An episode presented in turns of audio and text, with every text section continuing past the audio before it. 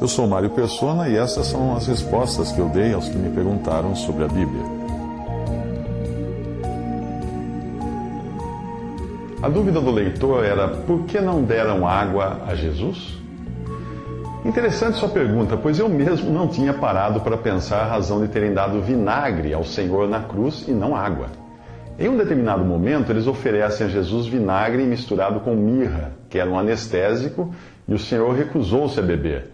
Isso parece ter acontecido ainda antes da crucificação, quando chegaram ao Gólgota e devia fazer parte do processo de execução do condenado, como em alguns países, quando aplicam um sedativo no preso que será executado. A passagem diz: E chegando ao lugar chamado Gólgota, que se diz lugar da caveira, deram-lhe a beber vinagre misturado com fel, mas ele, provando, não quis beber. Mateus 27, 33 a 34. E havia também o vinagre que ele aceitou quando disse que tinha sede, pouco antes de entregar a sua morte, a sua, a sua vida, né? e morrer. A passagem diz assim: Depois, sabendo Jesus que já todas as coisas estavam terminadas para que a Escritura se cumprisse, disse: Tenho sede. Estava, pois, ali um vaso cheio de vinagre. E encheram de vinagre uma esponja e, pondo-a num isope, uma vara, uh, lhe achegaram a boca. E quando Jesus tomou o vinagre, disse: Está consumado. E inclinando a cabeça, entregou o Espírito. João 19, 28 a 30. Segundo o dicionário bíblico que eu tenho, que eu, que eu costumo traduzir às vezes partes dele, o vinagre nos evangelhos era um vinho azedo que podia ser chamado tanto vinho como vinagre, enquanto outras palavras eram usadas para vinho de melhor qualidade. Era a bebida dos ceifeiros e dos soldados romanos. Eh, esse tipo de vinagre aparece como uma bebida embriagante e que irrita os dentes. Uma passagem na Bíblia diz que o que canta canções para o coração aflito é como aquele que despe a roupa num dia de frio ou como vinagre sobre salitre. Provérbios 25, 20. A sua acidez é mencionada em Provérbios 10, 26, como vinagre para os dentes, como fumaça para os olhos assim é um preguiçoso para aqueles que o mandam. Foi oferecido ao Senhor vinagre misturado com mirra ou fel, e ele se recusou a beber. Porém, ele aceitou o vinagre quando disse: Tenho sede, em conformidade com a profecia que dizia: Na minha sede me deram a beber vinagre. Salmo 69, 21. Bem, o fato de ele ter recusado, se recusado a beber o vinagre anestésico, foi por querer sofrer de forma consciente por nossos pecados.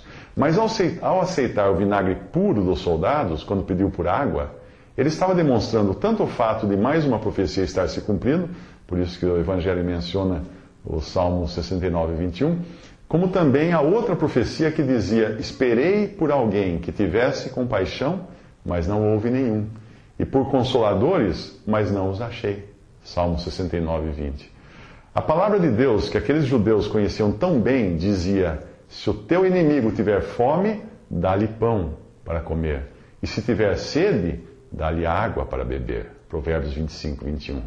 Todavia, em sua hora de maior sofrimento, quando a sede de Jesus fazia sua língua inchar e grudar no interior da boca, ao invés de darem água para mitigar sua sede, os homens lhe deram a bebida mais azeda encontrada na face da terra, e isto para causar mais sede.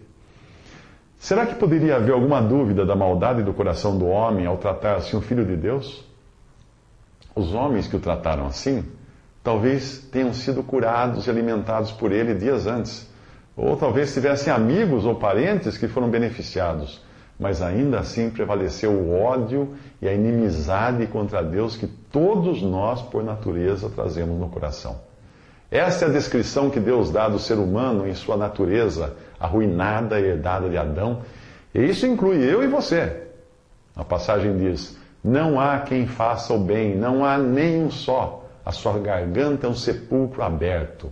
Todas as suas línguas tratam enganosamente. Peçonha, peçonha de, de áspides está debaixo de seus lábios, cuja boca está cheia de maldição e amargura. Os seus pés são ligeiros para derramar sangue. Em seus caminhos há destruição e miséria, e não conheceram o caminho da paz. Não há temor de Deus diante de seus olhos. Essa passagem está em Romanos 3, 12 a 18 e descreve o ser humano. Eu acho engraçado quando alguém questiona a palavra de Deus, dizendo que se Deus existe, por que permite tanta maldade no mundo, etc. Talvez seja porque quando o seu filho teve sede, nós lhe demos vinagre ao invés de água, como daríamos até a um cão. Daríamos água, jamais vinagre a um cão. E se demos vinagre, provavelmente isso foi, foi porque teria sido muito complicado colocarmos sal numa esponja na ponta de uma vara para dar a ele. Se fosse fácil, nós teríamos dado sal, para ser pior ainda a sede dele.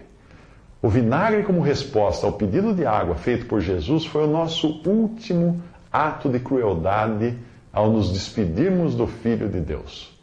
E se não bastasse, minutos depois, o seu cadáver seria profanado quando o soldado furou o seu lado com uma lança, mesmo sabendo que ele já estava morto.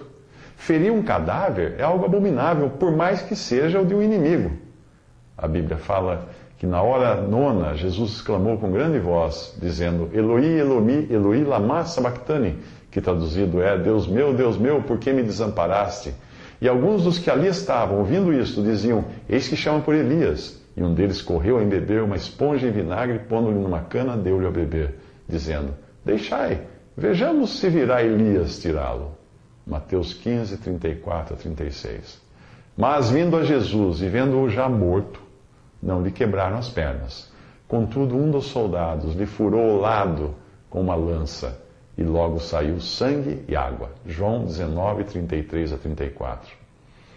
Outra passagem diz: Então virá o rei que é Jesus, dirá o rei, então dirá o rei aos que estiverem à sua direita: Vinde, benditos de meu Pai, possui por herança o reino que vos está preparado desde a fundação do mundo, porque tive sede e deste-me de beber. Mateus 25, 34.